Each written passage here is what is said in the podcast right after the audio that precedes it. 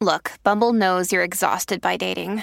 All the must not take yourself too seriously and 6 1 since that matters. And what do I even say other than hey?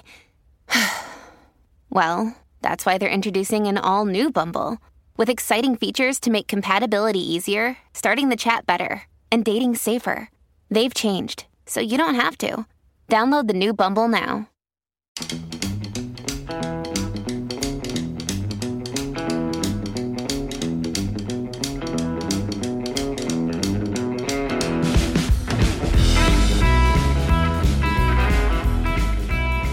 Thanks for listening to the Toronto Legends podcast. I am your host, Andrew Applebaum.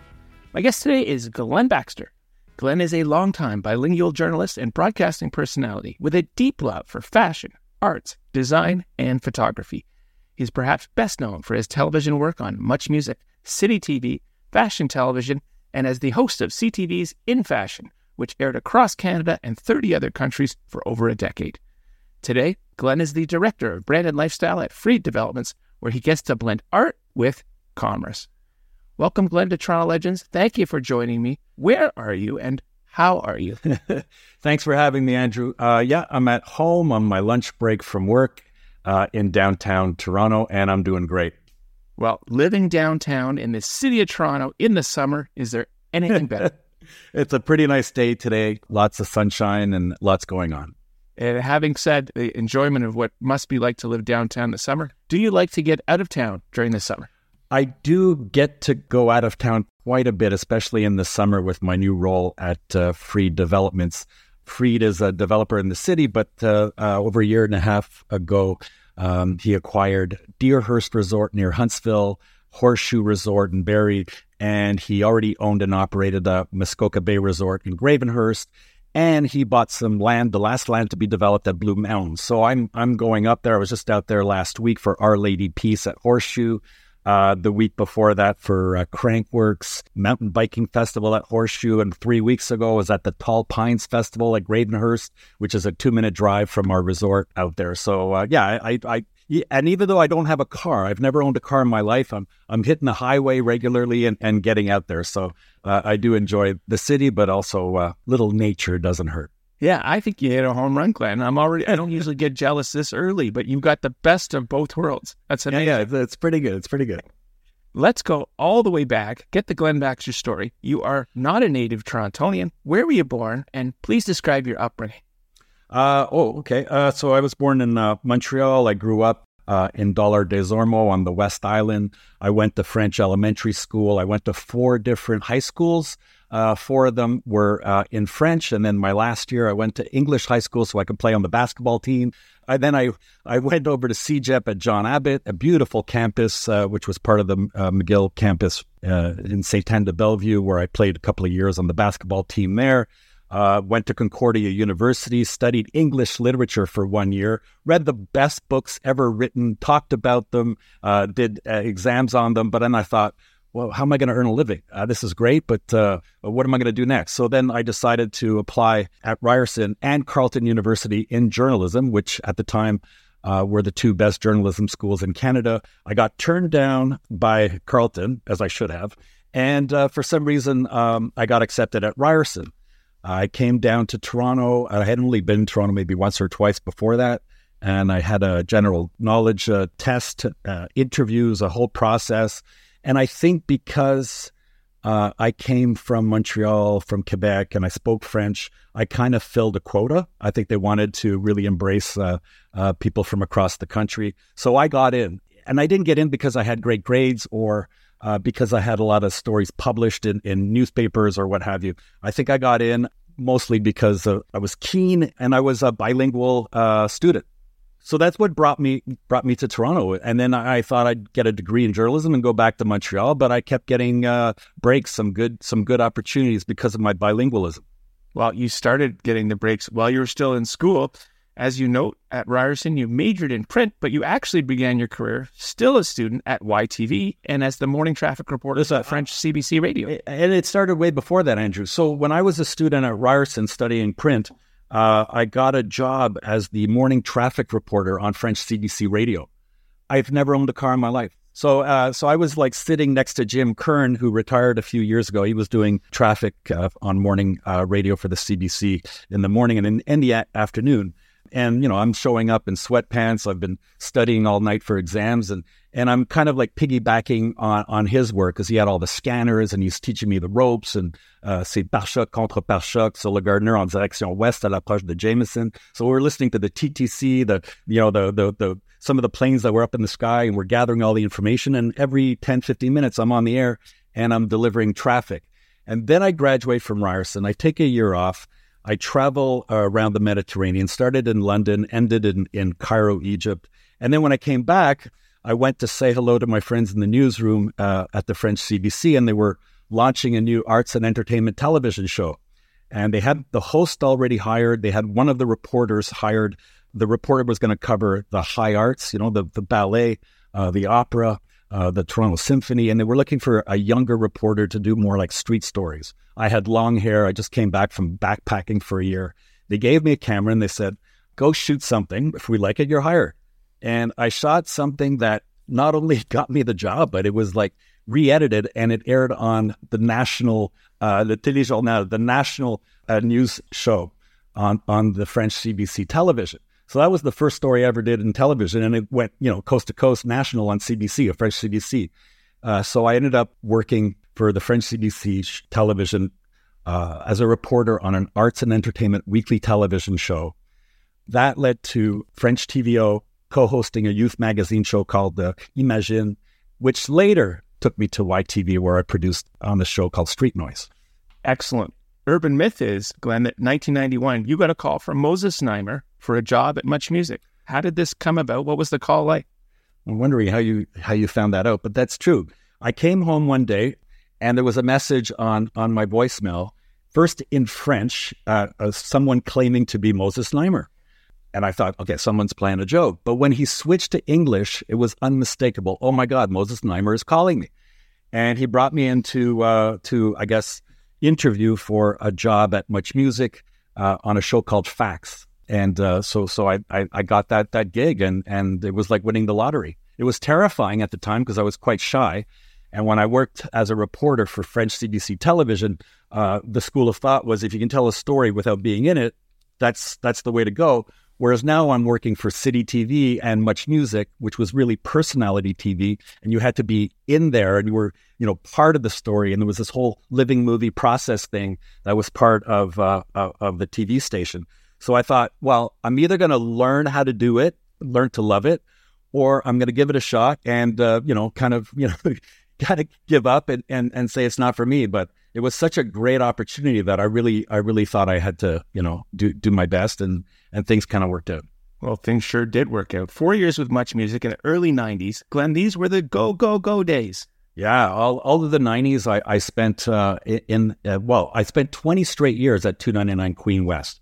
So the first 10 years were as an arts and entertainment cultural reporter for both uh, City TV and Much Music. At the beginning, at the beginning, it was strictly Much Music for facts and working on specials and and stuff. But then uh, they would bring me to the newsroom and had me anchor the entertainment pack for for City Pulse on the weekends and for City Pulse at night with Mark Dailey, uh, the late Mark Dailey. Um, so so yeah, so so the my my nineties were were spent uh, in much music.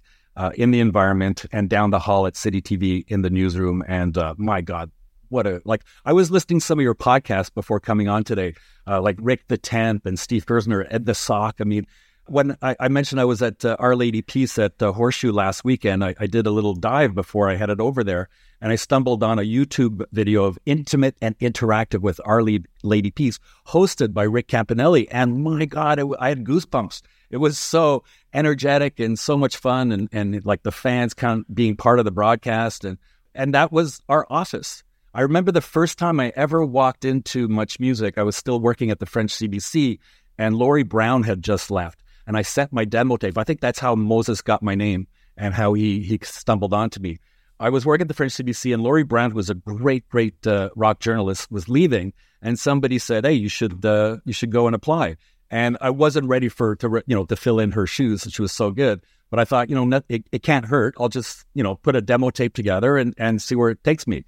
so a year later is when they brought me in, and I think it was based on on on that uh, that demo tape. And when I first walked into Much Music, it was like an amphitheater. It was like a like a like a gladiator pit. All these on air personalities, you know, s- sitting on on multi levels and, and and desks next to each other, and they're all basically doing the same thing, right? It was like kind of com- you, you kind of felt it was competitive, but not competitive with a with another station. It was competitive within coworkers because they were all they were all on television and they all had you know some had better shows or more airtime or more prestigious gigs and interviews, but they were all there, and it was like oh this is a little intimidating. I don't know if I'm ready for this. This is crazy. You're in the big league. I'm, ju- I'm just I'm just a French dude who who uh, you know graduated from from journalism school. Well, Glen, you obviously have tons of memories and memorable interactions, but in particular, the Much Music Video Awards would have been big. And I understand you bonded with David Bowie over his interest in photography. The Much Music Video Awards were one of the greatest days of the year for anyone working in there, right? I mean, it was unbelievable. And it's hard to describe to people who may not be familiar with that event. It happened in the parking lot next to the building. It happened inside the building. They would close off Queen Street. They would close off part of John Street. And there were thousands of fans out there and bands. And uh, the David Bowie thing was funny because the only recollection I had of David Bowie was going to grab some lunch, leaving the building, walking on Queen Street in broad daylight, and he was rehearsing uh, during the day for the for the for the show that night. And he's like, you know, ten feet away from the sidewalk, and I'm I locked eyes with him. We kind of smiled at each other, and that was it. But then a photographer sent me pictures. I wake up one morning on the weekend, and I look at my phone, and photographer had sent me pictures of David Bowie and I on the red carpet. And I had completely forgotten about that. You know, we, we did so many interviews and, the, you know, it was kind of, those days are, are kind of a blur to me. And, and I went, oh, apparently I interviewed David Bowie. And I had completely, and, and according to the pictures, it looked like he enjoyed it because he's smiling and he has a cigarette in his hand and he had a camcorder in one hand. And I mean, red carpets, I don't, I don't care what anybody tells you, they're the worst things ever for an entertainment reporter. They are stressful. They are they're really difficult, especially now when there's so there's so much uh, media out there, right? That at Much Music, at least uh, being a City TV uh, reporter and working for the the company, I was on the red carpet as opposed to barricaded on the other side, hoping to get David Bowie to stop to answer my questions with a hundred other journalists, right? But I had you know prime real estate with him, but uh, and there were so many, right? So many bands and so many artists that uh, would would would uh, attend and perform and present during that show. Well, another David, David Bowie was just one of them. Well, another big red carpet memory would have been the Juno Awards red carpet. I saw a photo of you interviewing the DJ Deadmau5, but his costume had his mouse helmet was so oversized. I don't even know how you could talk to the guy. Yeah, no, he yeah, that was his thing. That's what he. Uh, that's part of his shtick. Uh, he kept his uh, his his you know um, mouse head on, uh, and yeah, I guess we did an interview. I remember also uh, doing an interview that same day. I think with uh, with Drake when he was just kicking off, and the reason Drake ended up stopping and talking to me was because I was beside Tyrone T Rex, who had a relationship with him. But yeah, that, that was another sort of red carpet moment. Now you talk about it as one and the same. I guess they're in the same family, but you did kind of transition more over to City TV, cover arts and entertainment in the mid to late '90s for six years. Mm-hmm. Why that transition, uh, or was it just kind of a natural progression for you? Yeah, I mean, it was something that uh, they kind of decided uh, for me, uh, sort of luring me and bringing me down the hall and work at City TV uh, as a producer, writer, and as a host, uh, reporter. And that was such a great gig. I mean, we got to cover all aspects of the arts in the city of Toronto, which doesn't really happen in television anymore. I mean, we would do small theater, uh, you know, fine artists and, and, and contemporary modern dance and, you know, not things that are hugely popular or very mainstream or commercial, but we gave a platform to so many artists in the city um, that normally wouldn't, like today, would never get that kind of exposure on television as well as you know the the bigger celebrities and, and the larger acts that uh, are from Canada and around the world. Uh, but that was so rewarding. And then you know putting together your your entertainment pack and your reporting, and then we'd always have to figure out where we're going to present it because they never wanted me to do it in the studio. They always wanted to do it with a live eye, right? Go live from somewhere. And I remember the last few years when I was working there, the director, uh, the the producer in the newsroom wanted the entertainment live, uh, or wanted the live eye to go with entertainment, even if there wasn't anything worthwhile. We still had to come up with something. And I'll never forget the last one I ever ever did was at the Elmo back in the day, like on a Tuesday or Wednesday. And it was just a bunch of indie bands playing, but there was nothing much going on in the city. So we decided to go live from there. And I go upstairs and there's maybe like 12 people. It's, it's quite, it, you know, it's quiet. And then some guy comes up to me and he goes, Oh, are you here for Dave Foley? What? Dave Foley's here, you know, from News Radio, Kids in the Hall. And I'm thinking, okay, now all of a sudden, uh, my bland uh, Tuesday, Wednesday night live eye is now a, a TIFF party. And uh, so I go over to uh, a table and Dave Foley's there and I introduce myself and ask him, is it okay if I ask you a couple of questions live on the air for the news? And he goes, only if my friend Alex Lifeson can join us from Rush. They're sitting together and go, oh, yes, I just hit the jackpot. I'm all excited. Anyway, so we go live on the air and I, they made some kind of joke. I mean, you know, Dave Foley's a comedian. And the uh, producer in the newsroom did not like the joke. And that was the last what we ever did. No more, no more live eyes for you. And I thought it was great. I always pictured someone at home in the living room watching the news going like, oh, what's Baxter up to tonight? Where, where's he going to, what's going to happen tonight? You know, because we were going to like parties, galas, concerts, what, you know, like run DMC at the Opera House going live and just like so many, so many great events and opportunities in the city as an entertainment reporter back in those days. All about being in the right place at the right time. true, true. Glen, you started the new millennium hosting CTV's In Fashion. Now, this was a Bell property, so you were still in the family, so to speak. 100%. Yeah. I was, uh, after 10 years of doing live television in the newsroom where, it, you know, it's quite stressful. It's always a race against time. You're stuck on the Gardiner and you have to be live on the air at a certain time. And there's no like, I'll be there, you know, five minutes late. That does not exist, right? In, in, in live news. So I was looking for a change. Um, and the CRTC had just approved a license for a digital channel called Fashion Television Channel. And Fashion Television at the time for me was the one product, the one show that I really, really admired and respected. I, I have to say I wasn't an avid viewer because most of what was covered was women's wear. And but what I did appreciate was the quality of the show, the high level production, the fact that it was seen in 100 countries around the world. It was an international brand with a great, great team behind it. Uh, Jeannie Beker, of course, the host. It was created by the supervising producer, Jay Levine, who was brilliant. So when this channel was approved by the CRTC, I went into Moses's office and I said, I'd love to make the leap from the newsroom to, to work on this new channel and, and help get it off the ground with, with the team. And he said, sure, let's do it. And then I ended up, uh, you know, getting my own show for, for a decade called In Fashion, uh, where we covered fashion here in Canada and in Toronto and around the world. And it was uh, it wasn't it wasn't a job. It was a lifestyle. It was like you know like I, I remember like you know years later people were are you still doing that fashion show? And I remember thinking, uh, yeah, I'll do that show until someone tells me I can't do it anymore. Because find me a better gig. This is like a dream job. This is unbelievable. And I would still be doing it today if I could. Well, if I may ask, you did, as you know, do in fashion for over a decade. How and why does it eventually come to an end? Uh, I think it's just the industry, right? I mean, uh, it's a it's kind of a shrinking industry. Every time we're reading headlines, it's always about layoffs and cuts. Um, so I don't think it was so much about uh, the show itself. I think it was just about the new owners and and their vision for the future and and uh, where media was heading. Glen, you have interviewed some of the biggest names in the fashion and entertainment industries. Now, meeting celebrities is risky. As the saying goes, don't meet your heroes. They can exceed your expectations or they can be so horrible you wish you'd never met them before. so let's let's start with the positive. Who blew your expectations away when you met them in person? Uh, David Bowie would certainly be up there.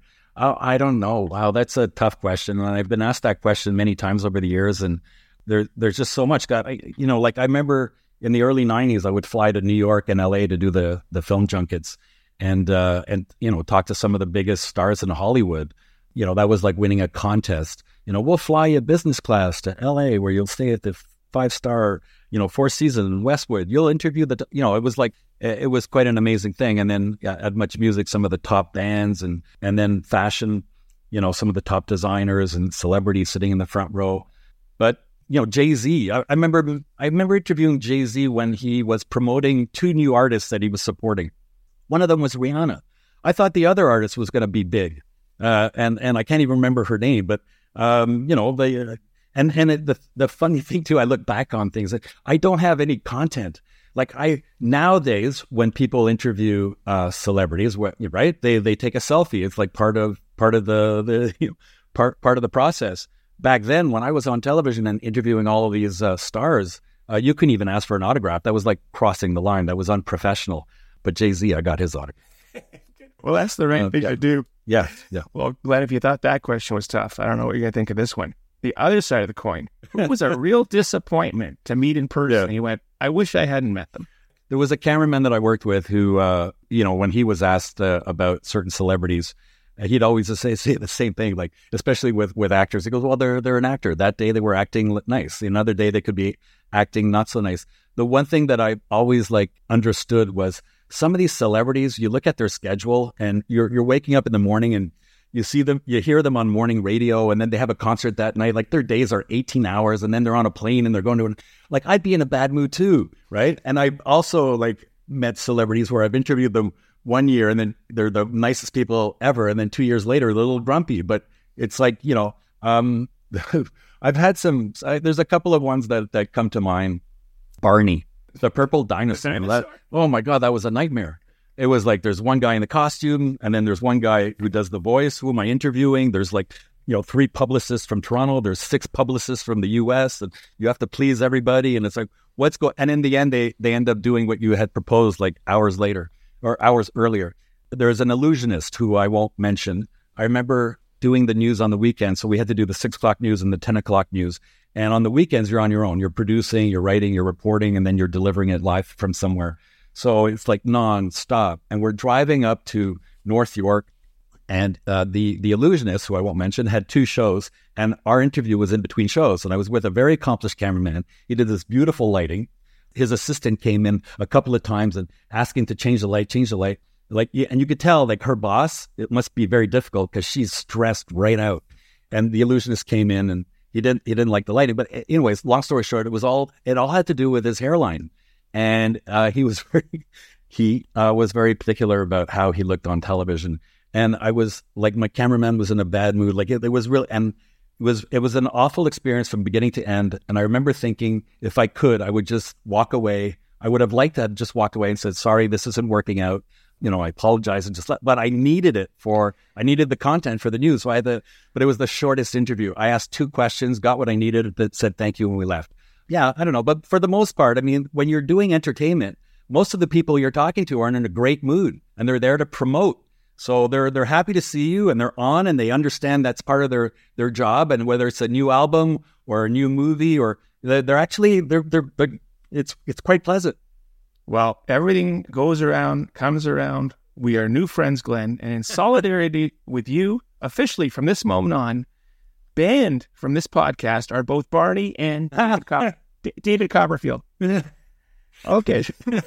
now, when you talk fashion on television, you are either talking Glen Baxter or the aforementioned Jeannie Beker. How did you enjoy working with Jeannie? Uh, do you still keep in touch?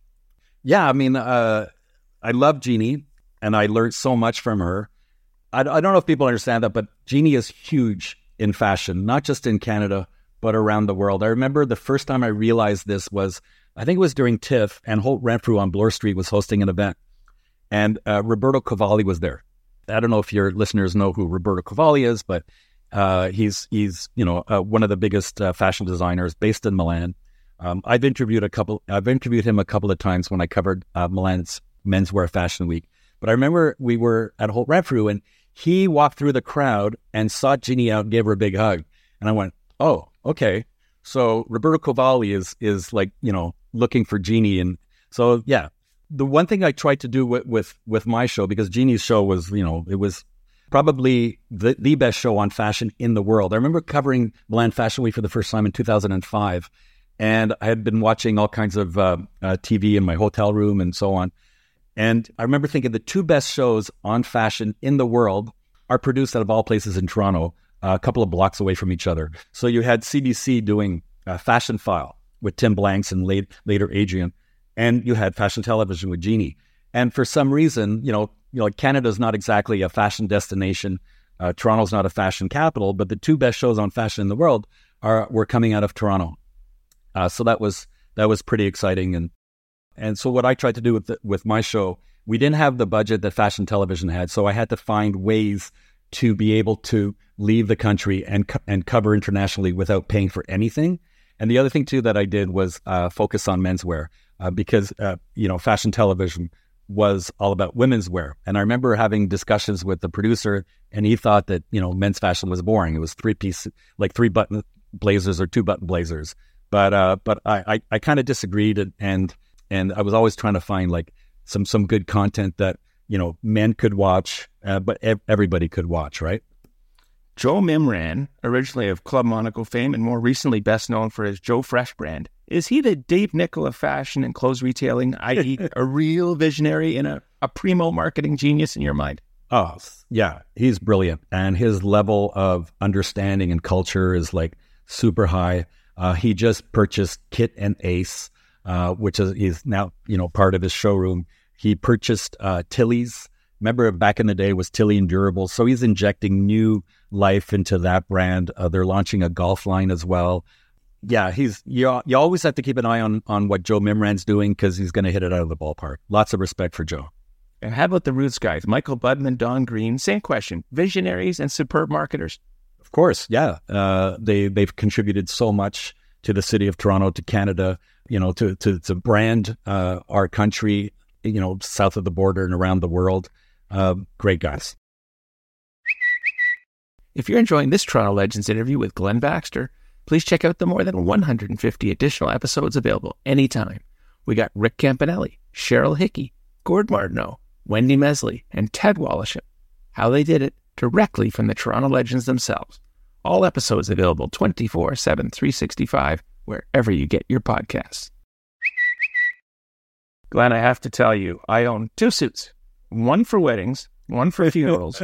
you, however, own 25 suits just for summer. You own another 25 suits just for winter. How big is your closet at home?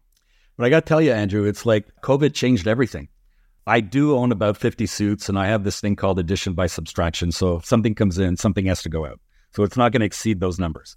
But COVID changed the game. I mean, it actually boosted sales for menswear. Like I work in an office now, and nobody's wearing suits.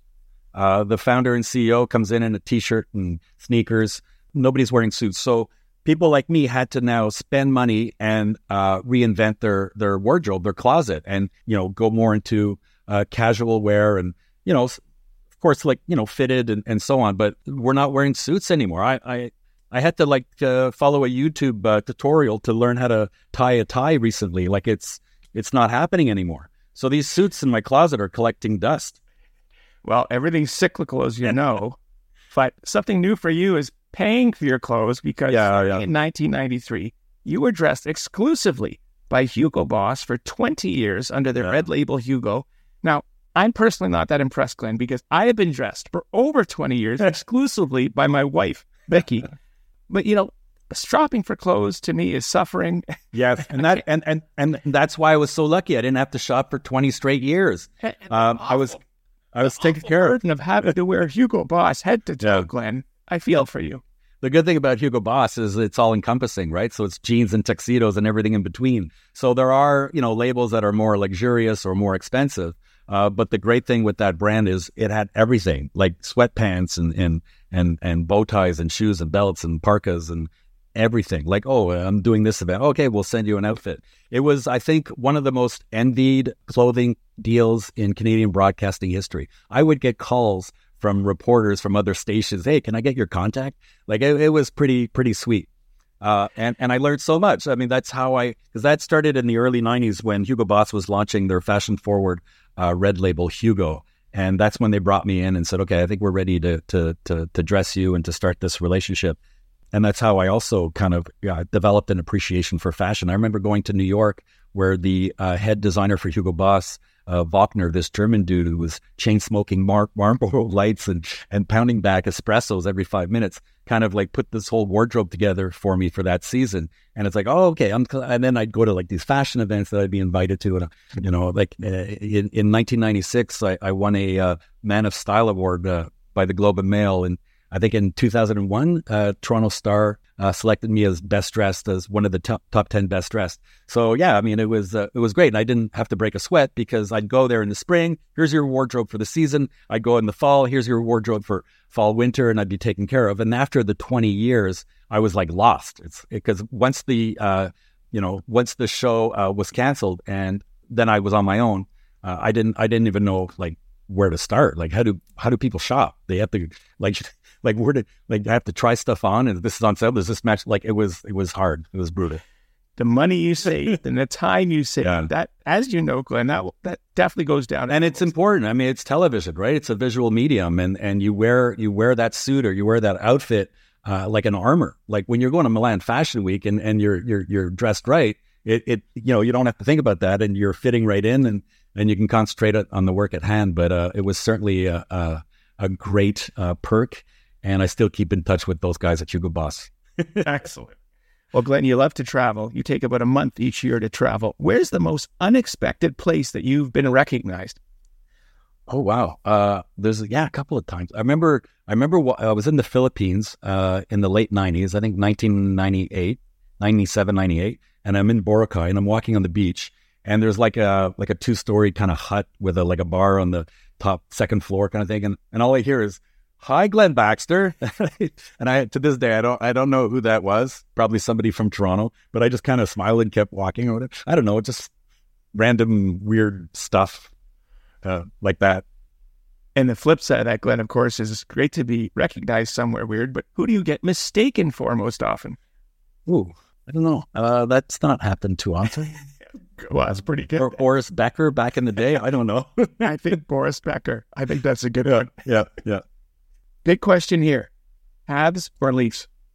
Oh, geez, I could go on for that's another podcast. So I was a big Habs fan growing up. My dad would, you know, take me to the Forum in, in Montreal, and and then I moved to Toronto to study journalism, as we we talked about earlier. And I was at one point I was living behind Maple Leaf Gardens um, as I was working for the French CBC and, and going to Ryerson, and I couldn't understand the fact that there were scalpers out front selling tickets to the worst team in the NHL.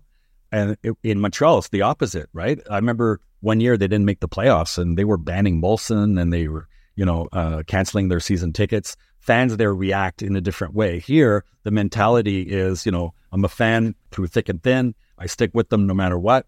Uh, but how's that working out for you? It's like you know, like they, there's there's I just think there's not so much motivation uh, at head office to to make some big changes because it's such a lucrative uh, team. Uh, the the tickets are so expensive, and everybody's watching the games and buying the merch. I've only been to two Leafs games in my whole life. Well, I have to tell you, my wife Vicky, Greenfield Park, South Shore, she uh, has been in Toronto much longer than she's ever in Montreal. Coincidentally, her first place was across the street from the Gardens, and she yes. still refuses to cheer for the correct team living here. So you guys yeah. are very loyal. Yeah, but I, I, I kind of like uh, starting to change uh, my way of thinking because uh, the company I work for now, Freed, is a MLSE sponsor. So our our logo is on the board and on the big screen. And I did go to a game uh, a few months ago, and uh, Darryl Sittler uh, drove like dropped by our, our booth, and you know it's like so go Leafs. All right, we finally. I'm gonna have you talk to my wife. Let's fast forward, as you know, to current day. You are working with a huge developer, Freed Developments. What is your role and what are you working on? Uh, so I am the director of brand experience for uh, Freed Hotels and Resorts, which is a new division of the company. Uh, so Freed is probably best known in Toronto for developing King West. I'm actually coming to you from from one of uh, their buildings that was designed by Philippe Starck, uh, the French uh, industrial interior designer.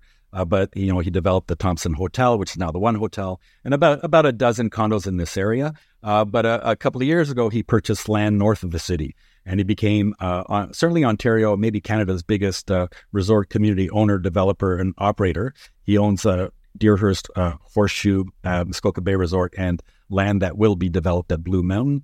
And I guess part of my role is to kind of have those properties reflect uh, the the Freed the Freed brand aesthetic.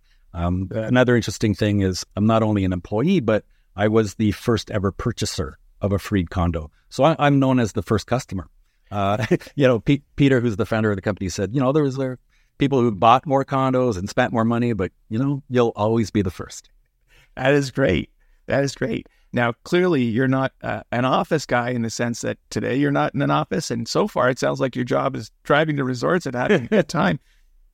The environment you're used to was very different. Do you enjoy being a corporate guy, Glen?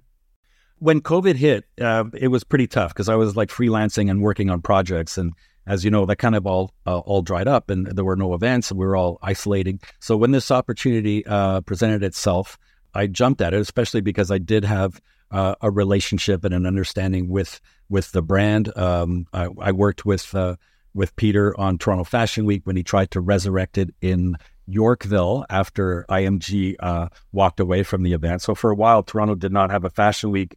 Uh, Peter brought it to First Capital in Yorkville. He brought in Jean Paul Gaultier for a couple of days, and and it, it ran for a few seasons. So I worked. That. So I've I've had a relationship with the company, and and I guess I kind of do what I what I do, but not for a broadcaster, but for a, a, developer. So I kind of like fall back on my extensive list of contacts that I've developed over the years.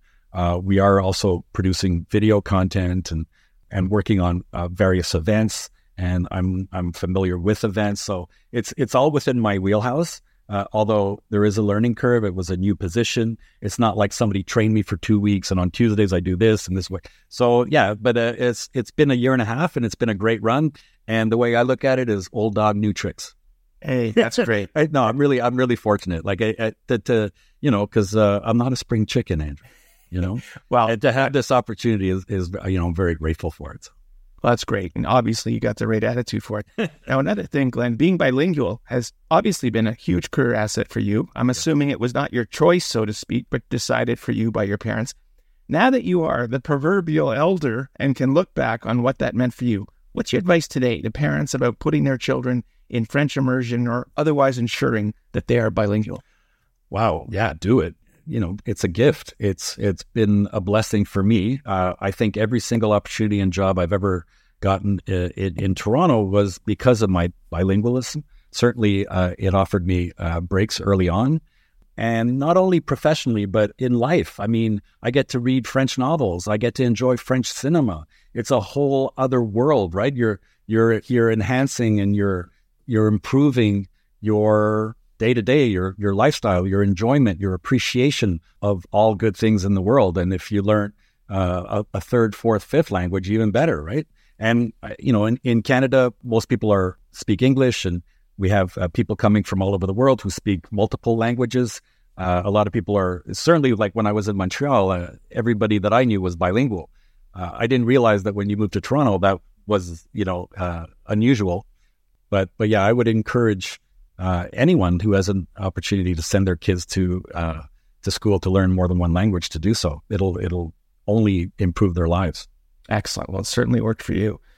Glen, a new documentary about MuchMusic called 299 Queen Street West from director Sean Menard is coming out this fall. Are you aware of it? Have you seen any of it? And have you been involved with it in any way? I've heard of it. I've seen the trailer. I have not been involved uh, with it, but it's uh, it had its world premiere, as you know, at, in Austin, Texas during uh, South by Southwest. I'm disappointed that it's not having its world premiere at TIFF this year, which would have been perfect. I mean, MuchMusic used to cover all things TIFF uh, and have been a great media supporter. Apparently, uh, this is what I've heard, uh, just that the they they didn't make a uh, their their decision made uh, quick enough. So I think the producers had an opportunity uh, South by Southwest and went for that, which makes sense. You know, it's a music festival. Uh, it's it's going to be screened for the first time in Canada on September 22nd. Uh, there apparently uh, there will be a big party in the 299 parking lot, which is kind of cool because that's like in the old days, the MMVA kind of days. I don't know if I haven't seen uh, the film. I don't know if I'm in the background or not, but uh, it's it's focusing obviously on the the all star VJ lineup, uh, the Erica Ehm's and Steve Anthony's and Michael Williams and uh, Rick the Temp. I heard Rick uh, was uh, flew on his own dime to Austin for for the premiere. So you know, uh, I love that. I love that. I, and I don't know if I can watch it. Like, and I've heard that from other people who were who were part of that world. It's like you know we lived it, and to see someone else kind of interpret what went on is uh, well, no, I don't know. I don't know how I feel. That's very interesting, and I, I think that's going to generate some more buzz for it, frankly, because uh, it is everyone's anticipating what will actually yeah. be in there. And so. it's touring. It's touring Canada, right? So if you go online, you can check out dates uh, across uh, from Montreal to you know Edmonton and stuff. So I think and, and I think some of the VJs will be appearing at all the screenings for a, a post screening Q and A on stage. So it should be interesting. It'll be very interesting. Now, Glen, outside the confines of your day job with Freed Developments, are you working on any other projects you want to talk about? No, I think uh, everything revolves around that job, and and uh, you know just uh, continuing uh, the traveling thing, which is something uh, that that is still dear to me. I had a chance to go to Eritrea this year, and and right before the pandemic, uh, spent some time in Sudan, which is you know in the news for for you know all the wrong reasons right now. But um, yeah, that that's probably the thing that I'm most passionate about is is traveling. I've been to over 50 countries around the world, and and and uh, you know for for one year to to one month, and uh, it, it's something that uh, that's still uh, near and dear. Excellent. Are you on social media? Where can we best follow you?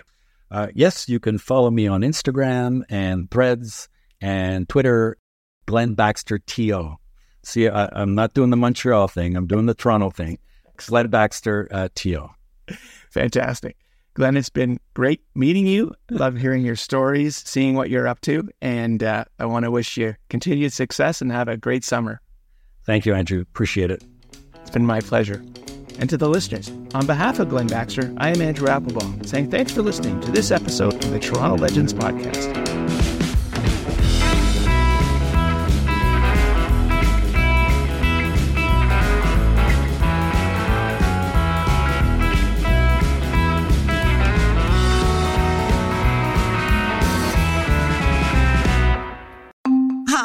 I'm Emily Roger, and I host a leadership show called The Boiling Point with my co host, Dave Vale.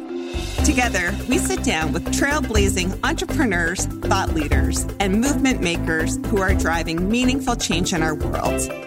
The show is all about exploring the lives and perspectives of leaders who are making a difference. Join us for insightful conversations that challenge the status quo, spark new ideas, and inspire you to take action.